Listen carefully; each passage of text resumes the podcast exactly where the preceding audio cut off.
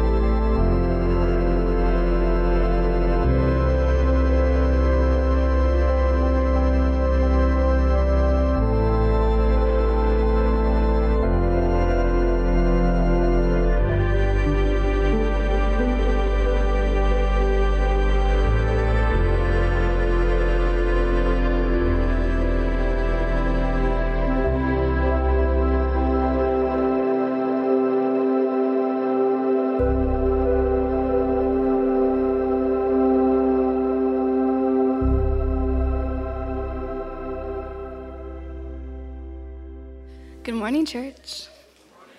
My name is Karis Abraham, and I have the privilege of serving here on our Student Ministries Worship Academy and on our student leadership team. Today's scripture comes from Hebrews 12 1 through 2. Therefore, since we are surrounded by so great a cloud of witnesses, let us also lay aside every weight and sin which clings so closely, and let us run with endurance the race that is set before us looking to Jesus, the founder and perfecter of our faith, who for the joy that was set before him endured the cross, despising the shame, and is seated at the right hand of the throne of God. This is the word of the Lord.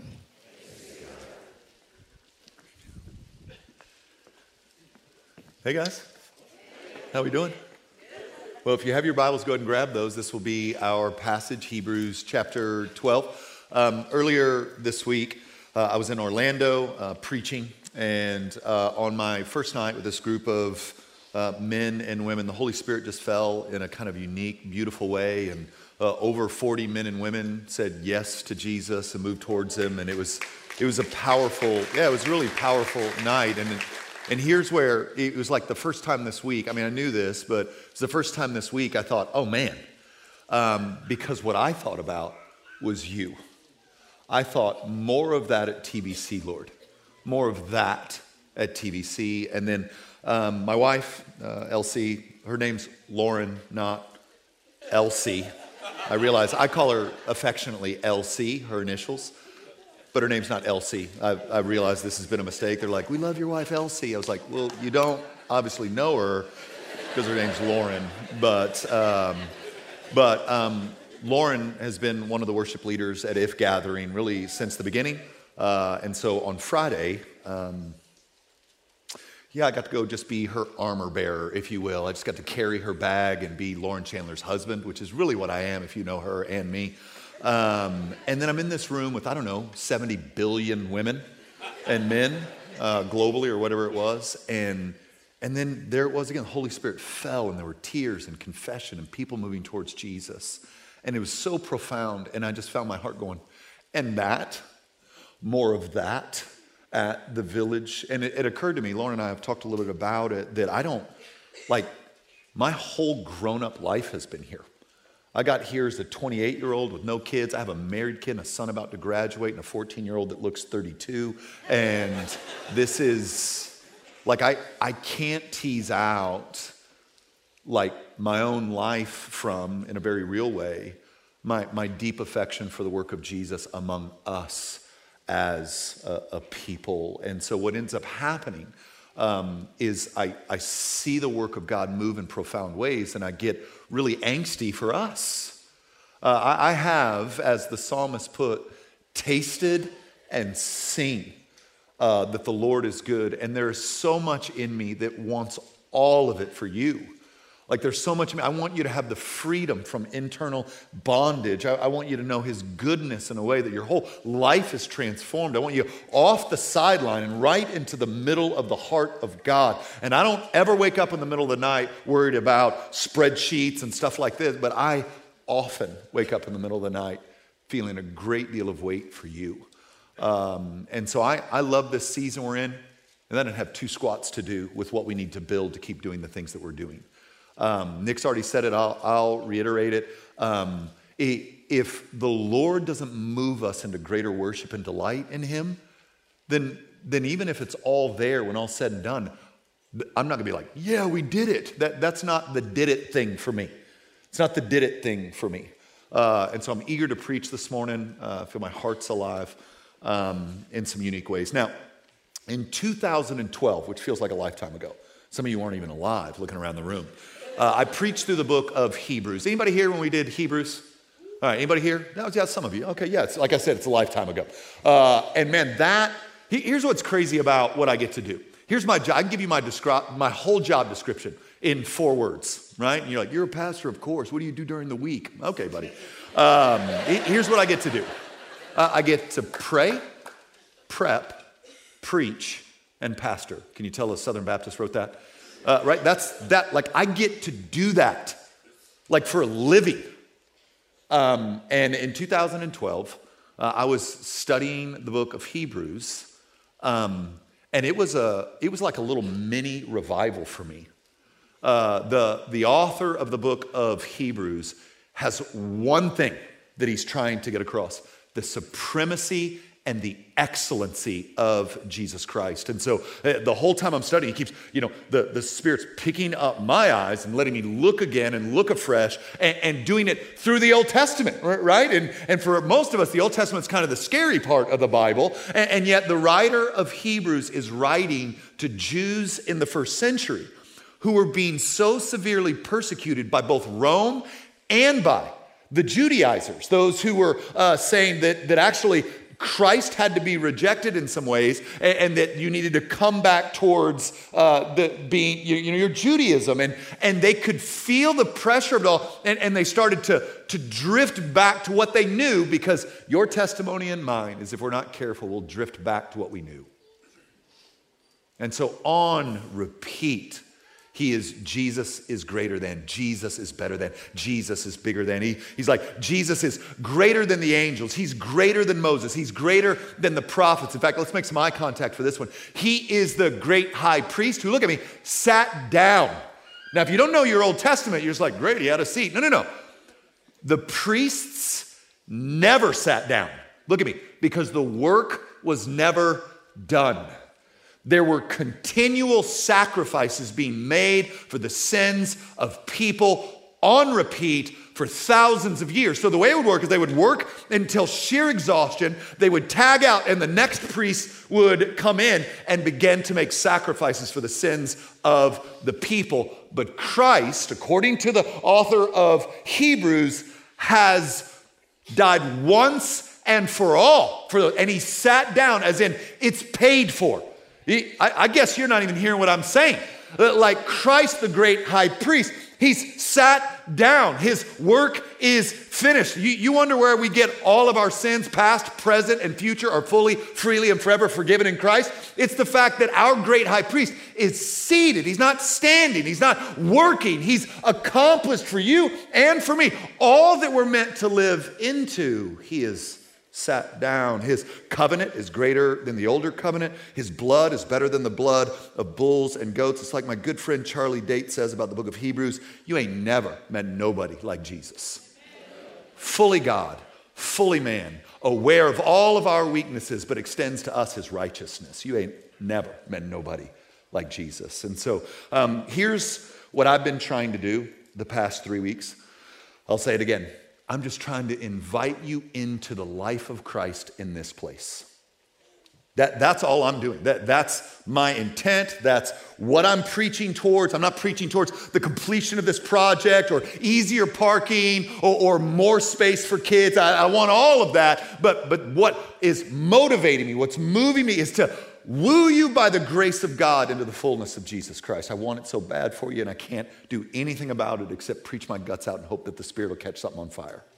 Now, with that said, I, I want to paint the picture again, because some of you are guests.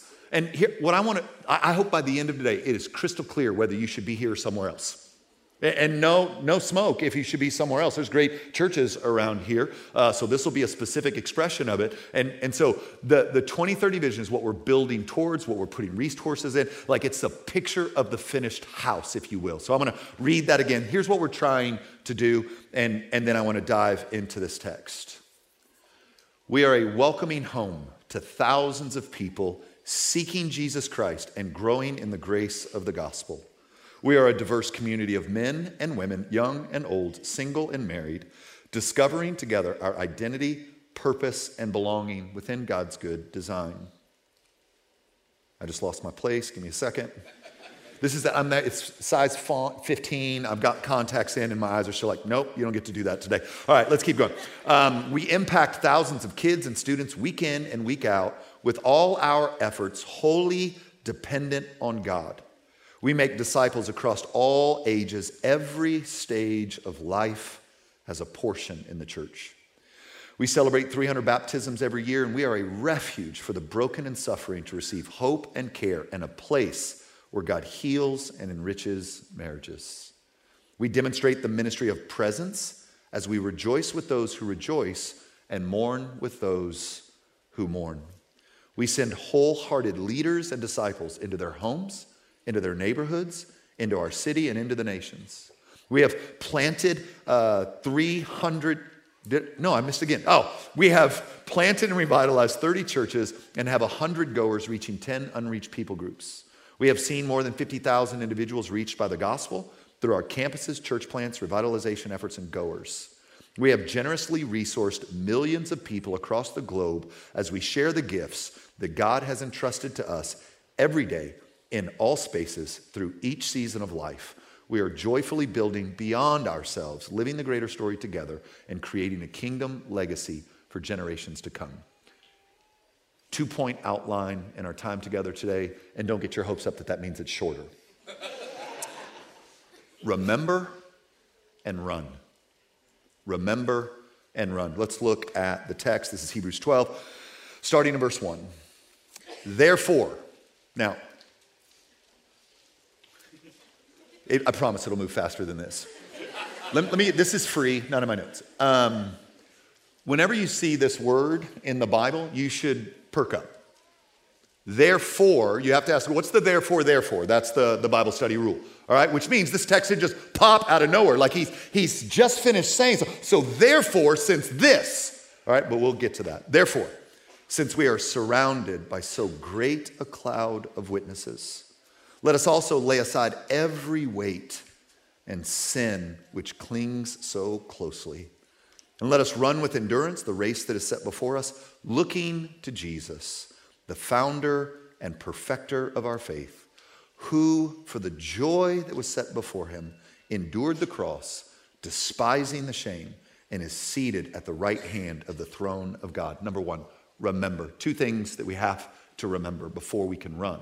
Um, the first is that uh, although we, we have our own stories and our own lives, that, that you and I, our, our little tiny lives, are actually a part of a much larger, bigger story that's outside of space and time. So although we have our own individual stories, highs, lows, gifts, um, you know, sorrows, we, we have to keep it, we have to remember that we're actually part of this global, uh, like this global family that knows no one language or no one color or one kind of cultural norm or no, no, no. We, we are part of something much bigger than our individual stories. You've got to keep that in mind. And that's the point of this great cloud of witnesses. This, this little turn of phrase, great cloud of witnesses, in the scriptures, it's used, it's actually, even in the first century, a common metaphor for a giant throng of people, right? That, that word throng, like a lot of folk here, uh, right? Like Disney over Christmas break. Right, there are too many people there. So he's saying, hey, you belong to a great cloud of people. In fact, all of Hebrews 11 is called the roll call of faith, where he just recounts to them how frequently and with how, how, how much power and excellency Jesus has saved, sustained, empowered, strengthened, and walked with people long before we got here. See, the lie is that whatever you're struggling with, whatever you're stuck in, is unique to you. Brother, sister, you, You're unique in that there's only ever been one of you and there'll only ever be one of you, but your story, you'll find out pretty quickly that your story lays across a lot of other people's stories. And there's some things that are just human experiences that we all have. And so let me, let me show you a little bit of this great cloud of witnesses back in Hebrews 11. I'll put it on the screen. This is Hebrews 11, 32 through 38. I could do the whole chapter, but we don't have that kind of time this morning. And what more shall I say? For time would fail me to tell of Gideon, Barak, Samson, Jephthah, of David and Samuel and the prophets, who through faith conquered kingdoms. They enforced justice, obtained promises, stopped the mouths of lions, quenched the power of fire, escaped the edge of the sword, were made strong out of weakness, became mighty in war put foreign armies to flight. Women received back their dead by resurrection. Now, at this point, you, should probably kind of like, you're like, yeah, I want some of that. Like, I'd like to put a foreign army to flight. You kidding me right now? I like a good scrap. Uh, like, wouldn't that be great? Like to shut the mouth of a lion? Like this, but look, the, the text turns quickly lest we get confused. Women received back their dead by resurrection. Some were tortured refusing to accept release so that they might rise again to a better life. Others suffered mocking and flogging and even chains and imprisonment. They were stoned, they were sawn in two, they were killed with the sword. They went about in the skins of sheep and goats, destitute, afflicted, mistreated, of whom the world was not worthy, wandering about in deserts and mountains and in dens and in the caves of the earth. Now, he, here's the point of the passage. One, I love it because it punches the prosperity gospel in the mouth. Do you know what I mean when I say that? That gospel that says you give your life to Jesus and you got a divine errand boy all the days of your life. No, no, no. The text is saying he is making the point that the outcome of faith doesn't belong to the children of God. And that faith will oftentimes, like bold, crazy faith, oftentimes looks very different than it's been packaged in the US. Like sometimes faithfulness is not growing a big church. Sometimes faithfulness is getting mocked and sawn in two. Sometimes great faith is being destitute and afflicted. So, so the, the call on my life and the call on your life is not to measure our lives by outcomes, but faithful surrender. With a great cloud of witnesses to look back on and go, oh, he'll pull me through. He'll pull me through. He always pulls through. He'll deliver. He'll come through. He'll save. He'll work and put our confidence in Jesus and not our faith. Because some of you are all jammed up. We're going to get into this. Some of you are all jammed up because you're too busy staring at your own failures and shortcomings to understand it's not about you. And the more you gaze at your own navel, the, the more quick you're going to be to become apathetic or, or drift off the reservation. You're just not, listen, I love you, you're just not impressive. But neither am I. That's what makes this thing so great. So, on top of this group, where we've got the biblical historical record of the faithfulness of Christ to his people, we, we have our own stories. I have my own cloud of witnesses. People that you'll never read about or hear unless I say their names. Guys like Jerry Hendricks, who was the first ever to disciple me, or David McQueen, who I trained under in Abilene, or Ronnie Hazard, who was a chemical engineer at Amoco, a plant down uh, outside of Galveston Island, who just had me come into their home. Just loved me. We didn't go through discipleship material. He didn't. He, he just brought me into his home. Like this is a man that's like running a plant. Not a lot of free time, and yet his hobby, if you will, was to find kids like me and just pull them into the house to pray with, to encourage, to point towards, to call out of. And I can tell you, man, I feel indebted to those brothers and some sisters. I feel indebted to finish well for their great investment in me, and I feel a responsibility to invest in what's after me. Because right now there's some other loudmouth, knows too much for his own good punk that just need somebody to come alongside and encourage and build them up and, and confront in love so that they might become all that God has for them in Christ. And so this is the this is the remember that your story is actually in a much larger story. And, and you've got to remember that. You've got to fight to remember that because your story can be difficult. Amen? Your story can be all consuming. Like, listen, I've got a family, I've got a job, I've got to, I understand all the weight of the distraction of my own small little life. But the remembrance here is to, oh my gosh, I'm here for a second. There's a much bigger thing at play. Let me reorient around that. Let me reshape my life around that. So that's the first thing. Like we have to remember we're actually caught up in a bigger story. But here's the other thing. It's going to sound very Sunday school, felt boardish to you, but it's the way it's described, I think that has the umph. He says to remember Jesus, but not just remember Jesus kind of vaguely. He says, remember some specific things about Jesus, namely that he is the author and perfecter of our faith, all right? Or the ESV, I'm sorry, I memorized this in, in the uh, NIV years ago. He, he says a little bit different in the ESV. I like it better in the NIV. Whatever, we don't have time for all that, right? So he says here that he's the founder and perfecter of our faith. But, but here's, the, here's the major point that it is not our faith, but the object of our faith that has all the power. All right, so where am I to fix my eyes? On Jesus. Why? Because my faith was given to me by the Lord, and it is sustained by the Lord, and it is carried by the Lord, and it is empowered by the Lord. That's his point. Don't just remember Jesus, but look to Jesus as the one who started this whole thing. It's what the Apostle Paul was talking about in the book of Philippians when he said this, and I quote this to the Lord all the time. And I am sure, I am confident of this, he said, that he who began the good work in you will bring it to completion on the day of Jesus Christ. Did, did you hear? Like, I bring this up to the Lord all the time. I was a very, very happy political science major, was gonna be a lawyer, great Sunday school class, and a sweet Porsche. And the Lord said, Actually, I've got, I've got some other plans for you, and you'll be, you'll be more grateful that you, will be happier, more grateful if you follow me. And, and, and so here's the, like when I get all jammed up in this world the Lord's put me on, I was like, whoa, whoa, whoa, hey, I was, you did this. I didn't do this, you it. You better come through. You better do that thing you do because I, you've asked me to do something that's impossible. Do you know that uh, the Apostle Paul says of, of men and women that, that the God of this age, little g God of this age, has blinded the eyes of those who are perishing? Now, I know I can talk. But I ain't never given sight to the blind. That's a Holy Spirit thing, right? So he jammed me up, gave me this call, and I can't, I can't control any outcomes, right? So, but praise God, I don't have to, right? Remember what we just, I, don't, I just have to remember that it's his story and not mine. And then I to remember that Jesus is the author and perfecter. He started this and he will not abandon me back to myself. In the book of Exodus, Jesus saves the people of Israel from slavery, and they don't make it two weeks in the wilderness till they're like, He brought us out here to kill us. And you can giggle because we think we're better than them. It's called chronological snobbery.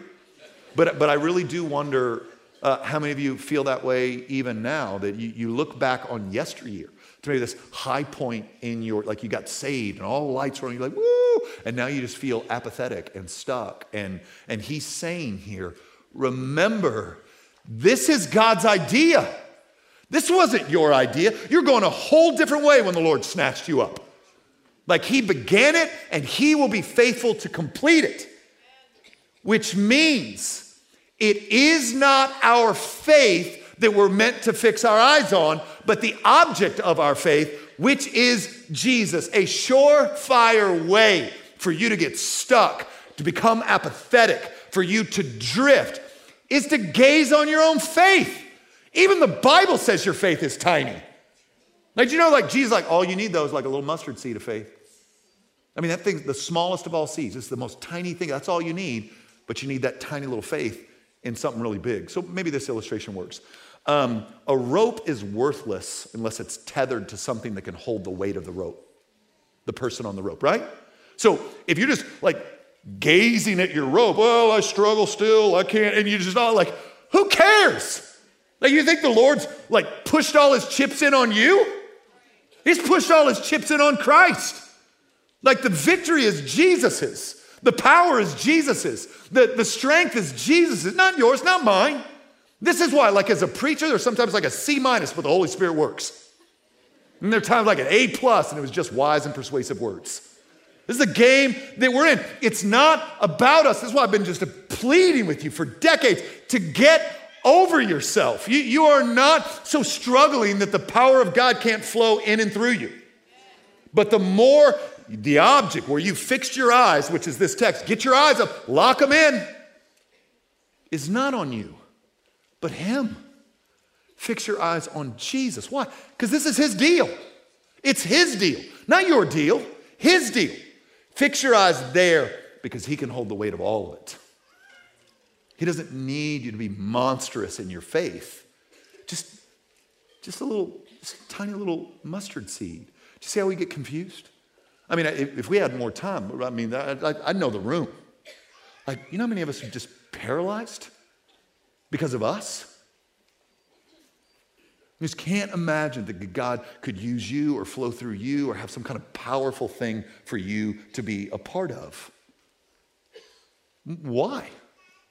Like, you, your stupidity is the great weakness of the omnipotent creator of the universe? He's all jammed up because of you? I, it just, I don't understand. Like, what, what's, it's demonic, that little thing that's rolling through your head. That, that, because what ends up happening is if your faith is where you fixed your eyes, how well you perform, how well you dance for the Lord, then I just think you're, you're gonna get stuck. You are. I mean, that's the only way. You're spiritually you're just gonna be stuck.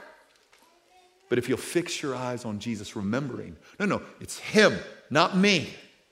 Then now, so you got all the confidence in the universe. So remember Jesus. And then the passage turns to this idea of running. And um, the ESV, again, I'm not bagging on the ESV, I've used it for 20 years, but this, they made it real sweet, and it's not sweet in the Greek. Like, if you look back at verse 1, therefore, since we are surrounded by so great a cloud of witness, let us also, listen how sweet this is, lay aside.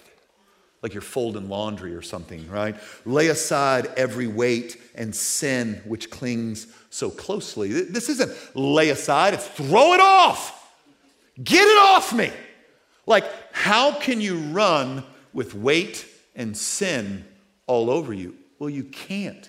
So he's got this, he, he plays this game here in the text, which I, I love it because experiential, it's exactly what happens. He, he calls it hindrances, right? right? That, that there are hindrances, or that's the one I have memorized. Let me go back to this text. He, he calls it um, weight. He's got weights or hindrances, and he's got sin. He's not talking about the same thing. So, so when he's talking about weight, here's what he has in view. And I love that I'm preaching this in Texas because you know exactly what I'm talking about. He's talking about lesser loves that are turned into our great love. Here, here would be the illustration that would help you um, chips and hot sauce. See, here's something you have to be aware of when it comes to lesser loves. Lesser loves can spiritually satiate you so that you're not hungry for the meal. Again, I don't know that I could use this in New York. I certainly could use it here. You know what I mean? You're just hungry, so you get there, they bring out the chips, and you smash that thing. You, you look like somebody hadn't eaten in two years. You just crush it. And, and you won't turn it off because they'll just keep bringing baskets and they'll even ask you, Do you want any more chips? And you say yes. And so you eat all that chips and hot sauce, and then they bring out sizzling on a platter skirt steak sent from God Himself. Sizzling guacamole. I mean, it's all there for your delight. Uh, and you can't. And I'm telling you, this is what lesser loves do. I know I'm being funny. I'm trying to, for the rest of your life, when you eat Tex Mex, I want this to pop in your head. This is what happens when we allow lesser loves to become ultimate in our life. They're morally neutral things that rob us of the delight of the feast. So the feast is Christ, His presence, His power, His working in your life.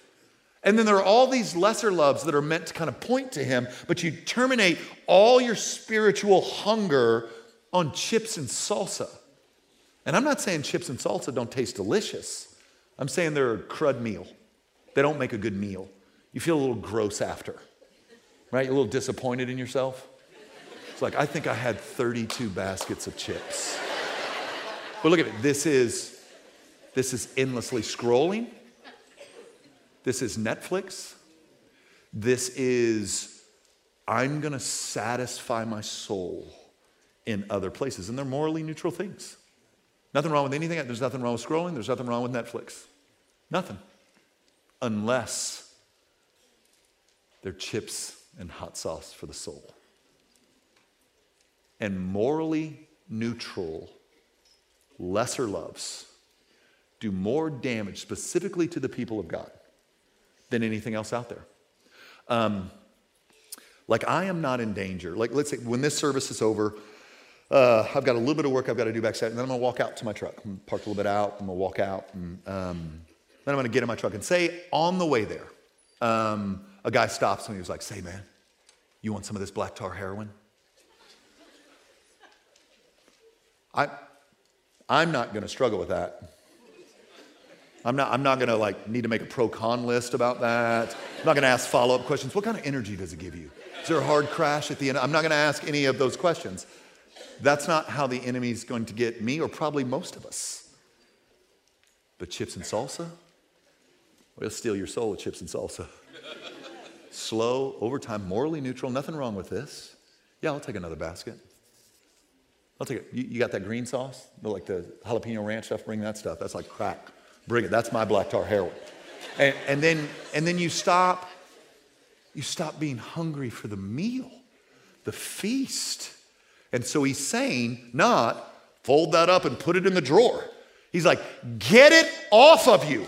Treat it violently, spot it, and destroy it. And I'm telling you, if you feel stuck and apathetic, it's probably not black tar heroin. It's probably chips and hot sauce. So, so what would your chips and hot sauce be? I don't know. I, I think like we're just the most entertained generation ever, and we're just filling almost every moment we have with lesser stuff. It's not bad. It's not bad. It's just, it just makes a crummy meal. And so then we, we feel a little bit empty. We feel a little hollow. We feel just like, I don't know what's wrong with me. And I was like, I do. You just had chips and salsa for two years worth of meals. You've been designed to run on protein and deliciousness. Come taste and see that the Lord is good. And, and then he moves to sin. So he's like, this, throw these things off, throw off hindrances, and then throw off sin. And I, I want to read this verse to you. This is Romans 13, 13 through 14. I want to point something out, and then I want to hone in on a phrase. Let us walk properly as in the daytime, not in orgies and drunkenness, not in sexual immorality and sensuality, not in quarreling and jealousy. Let me make a point. The, the writer of the book of Ecclesiastes says there's nothing new under the sun. I think that lays pretty well over our current cultural moment, sexually perverse and constantly arguing. I think, yeah. But look what he says. But put on the Lord Jesus Christ and make no provision for the flesh to gratify its desires. So, like, like put to death, get off of you morally neutral, lesser loves that satiate your spiritual hunger. And then he says, you got to get this sin off of you. In fact, he's going to go farther than that and says, don't make any provision for it. Don't give it an inch. Don't give it a speck of room in your life. Um, I'll be, I know there's kids in the room, so I'll, I'll do this in a G rated way. Um, when I was a little boy, the only way to get your hands on pornography is for your daddy to have some magazines or one of your friends' daddies to have some magazines. Or you might accidentally stumble onto something as the enemy sought to destroy you. Uh, and, and that was kind of your play. That, that, that's the way it happened. And now it is everywhere, always. And sometimes you don't even have to go look for it because it's looking for you. And, and so there are men who frequently I get in this kind, and I know it's not a male issue, I know it's a people issue right now. Um, but, but I'm not counseling women who have pornography issues. It's not wise or good. We have women that do that that are exceptional, but the brothers, I'll, I'll have a man to man talk with a brother about this.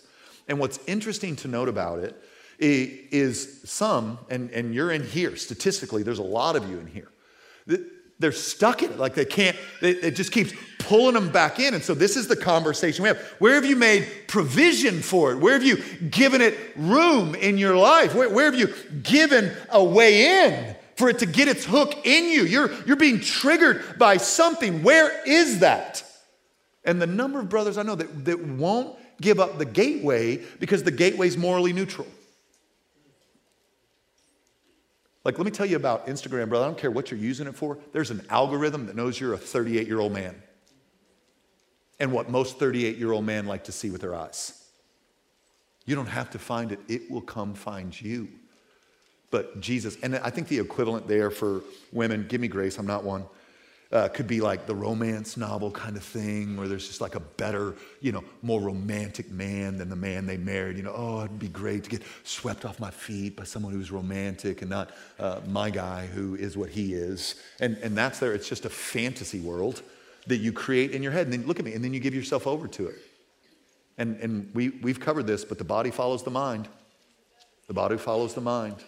And, and so here, he says, don't make any provision. This is the way Jesus says. If your left hand or right hand causes you to stumble, you should cut that thing off. Your right eye, pluck that thing out.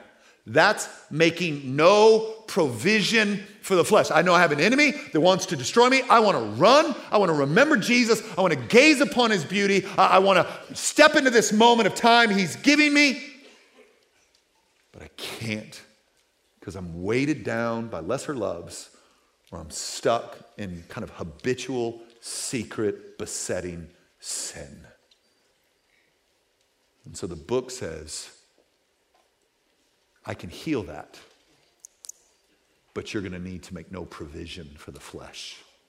Give it no space, give it no air to breathe.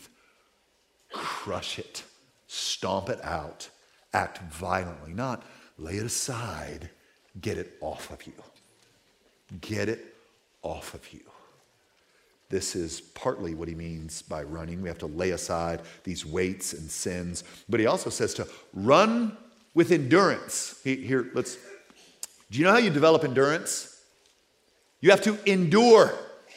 It's the only way to get endurance. Now, you, you might know this. This, this is something, I, again, I, I'm a man, so I'm more familiar with men's stuff. Like, this is the brother that shows up at the gym on January 2nd and does a full body four hour workout that he found online that a Navy SEAL did, and then he can't move for three weeks, so he never goes back to the gym. No, no, no. The, the Bible talks about our spiritual development this way one degree of glory to the next. One degree. That's how we change. One degree. And so for some of you, because I'm talking about sin and, and weight and hindrances, and, and the game that you might be, like you might be tempted to play right now is to just keep all that quiet and silent and wait for the Holy Spirit to zap you and make it all go away.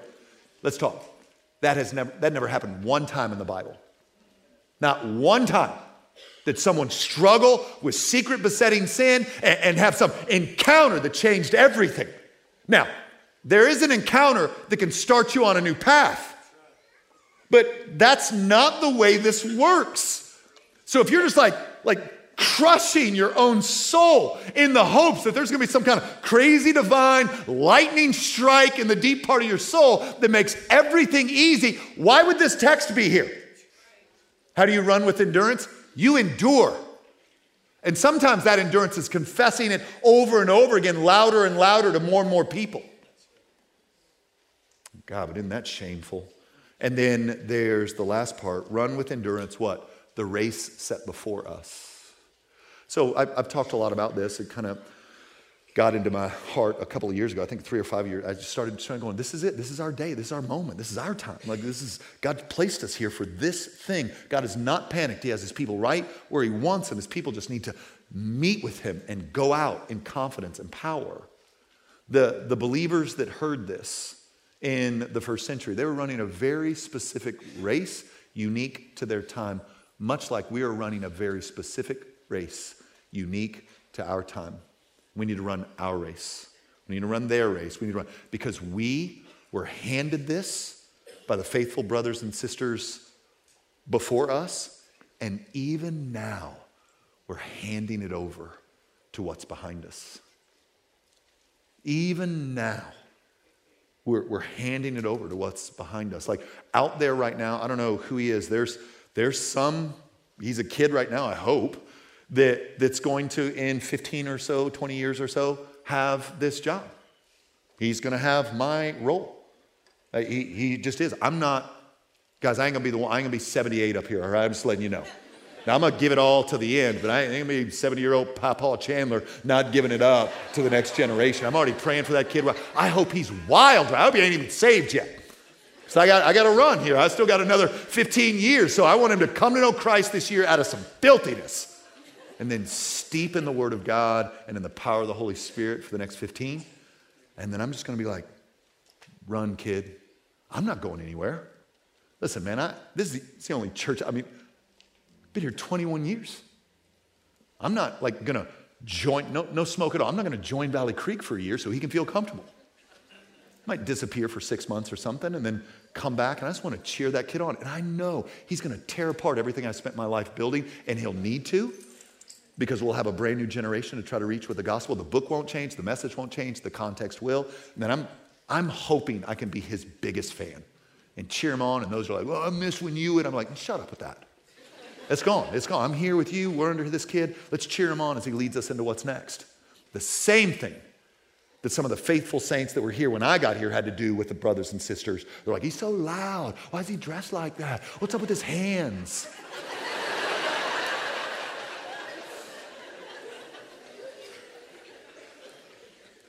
We have received, it is ours to steward and then to hand to what's behind us.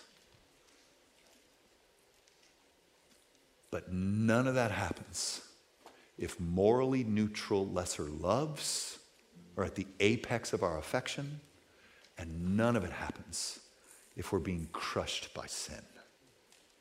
So here's what we're going to do. Why don't you bow your heads and close your eyes? I think this will be easier for us. We'll feel a little safer.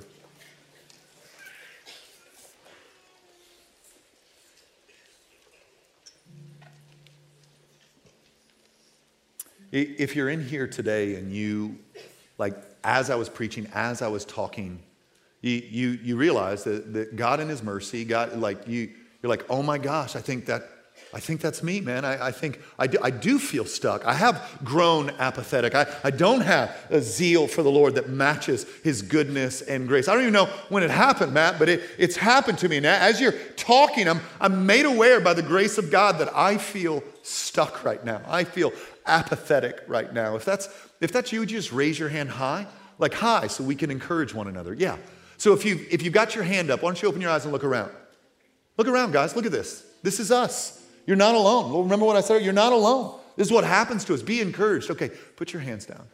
Now, maybe it's not lesser loves. Maybe it's secret, besetting sin that you just feel like it, the hooks are so deep in you and you've tried so hard to overcome it by your own strength and it just keeps finding a way to pull you back into the muck and the mire. And what's crushing me, what's weighing me down is not lesser loves. I, I can't even get to lesser loves because this thing's got me. I'm, i want to be done with it. I'm tired of it. If that's you, would you raise your hand in here? No shame in that. No shame in that. I'm, I'm not going to have everybody look around on this one. This is just you and the Lord. Okay. Man, again, so many. All right, why don't you put your hands down? Here's what we're going to do. Like, yeah, we got beyond, camp, whatever. I'm going to push. The, no, this is this is the stuff. I'm going to invite the prayer team to come on up. Uh, and so if you're praying this morning, I want you to head on up this way. In fact, I would just say this. If you're on the prayer team and you're not even scheduled today, will you come on up? Um, I, I, just, if, if everybody who just raised their hand moves upon what the Spirit's shown them, we're going to need you today. Here's what I want to do I want to pray for us. And then we're going to stand up, we're going to sing for just a little bit. But here's my encouragement to you if you raised your hand and you just said, Man, I, feel stuck, I feel apathetic, uh, we want to pray for you. We want to lay a hand on you. We want to ask that you be quickened and wakened. We want to ask that that lesser, that morally neutral lesser love would bump back down where it's supposed to be, where the goodness of that actually makes you more grateful for Jesus, and that thing doesn't actually become Jesus. And then, friends, hear me. If you raised your hand on that besetting sin thing, I know what I'm about to ask is the most terrifying thing in the world. The first step, not lightning bolt step, the first step in healing and wholeness is for you to say that out loud and for it to stop being your struggle and it becomes our struggle with you. But to do that, you've got to say it. And you don't need to say it in a way that's pretty either. You need to say the thing. And there's something spiritually that happens when we finally step into the light. And what you'll receive is the grace of God through another man or woman moving towards you in grace and not from you in shame or disgust. And so I'm going to pray, and then we're all going to stand together. We're just going to sing uh, about the goodness of Jesus, the presence of Jesus, I want to invite you up immediately. No one self justifies better than we do. And I'm telling you, you want to have an argument with yourself right now about whether or not you should come and receive what Christ is offering today. You might just win the argument. And, and how sad would that be if you won the argument against yourself and kept yourself in bondage? So, the invitation light and life. Come to me, all who are weary and heavy laden, and I will give you rest. Feel stuck, feel apathetic, secret besetting sin, we're here for you. So I'm going to pray for us. We're going to stand and respond. Father, I bless these men and women in the name of Jesus. I, I, Holy Spirit, I just ask strength right now, courage right now. I, I know what I'm asking. I, I know it just feels like my whole life might fall apart if I do that. And we, we want to say, You are better than life. You are the great I am. You are better than whatever version of our life we've built for ourselves. And so we trust you. I, I just pray courage to move. I pray courage to receive. I pray power wash over them as they receive prayer. I pray generational bondage get broken once and for all today. The path of healing has a ripple effect through the generations right up until you return. And I'm asking you to come quickly, Lord Jesus, Maranatha. Bless this time that we've set aside to just respond to your word. We need you. It's for the, your beautiful name I pray. Amen.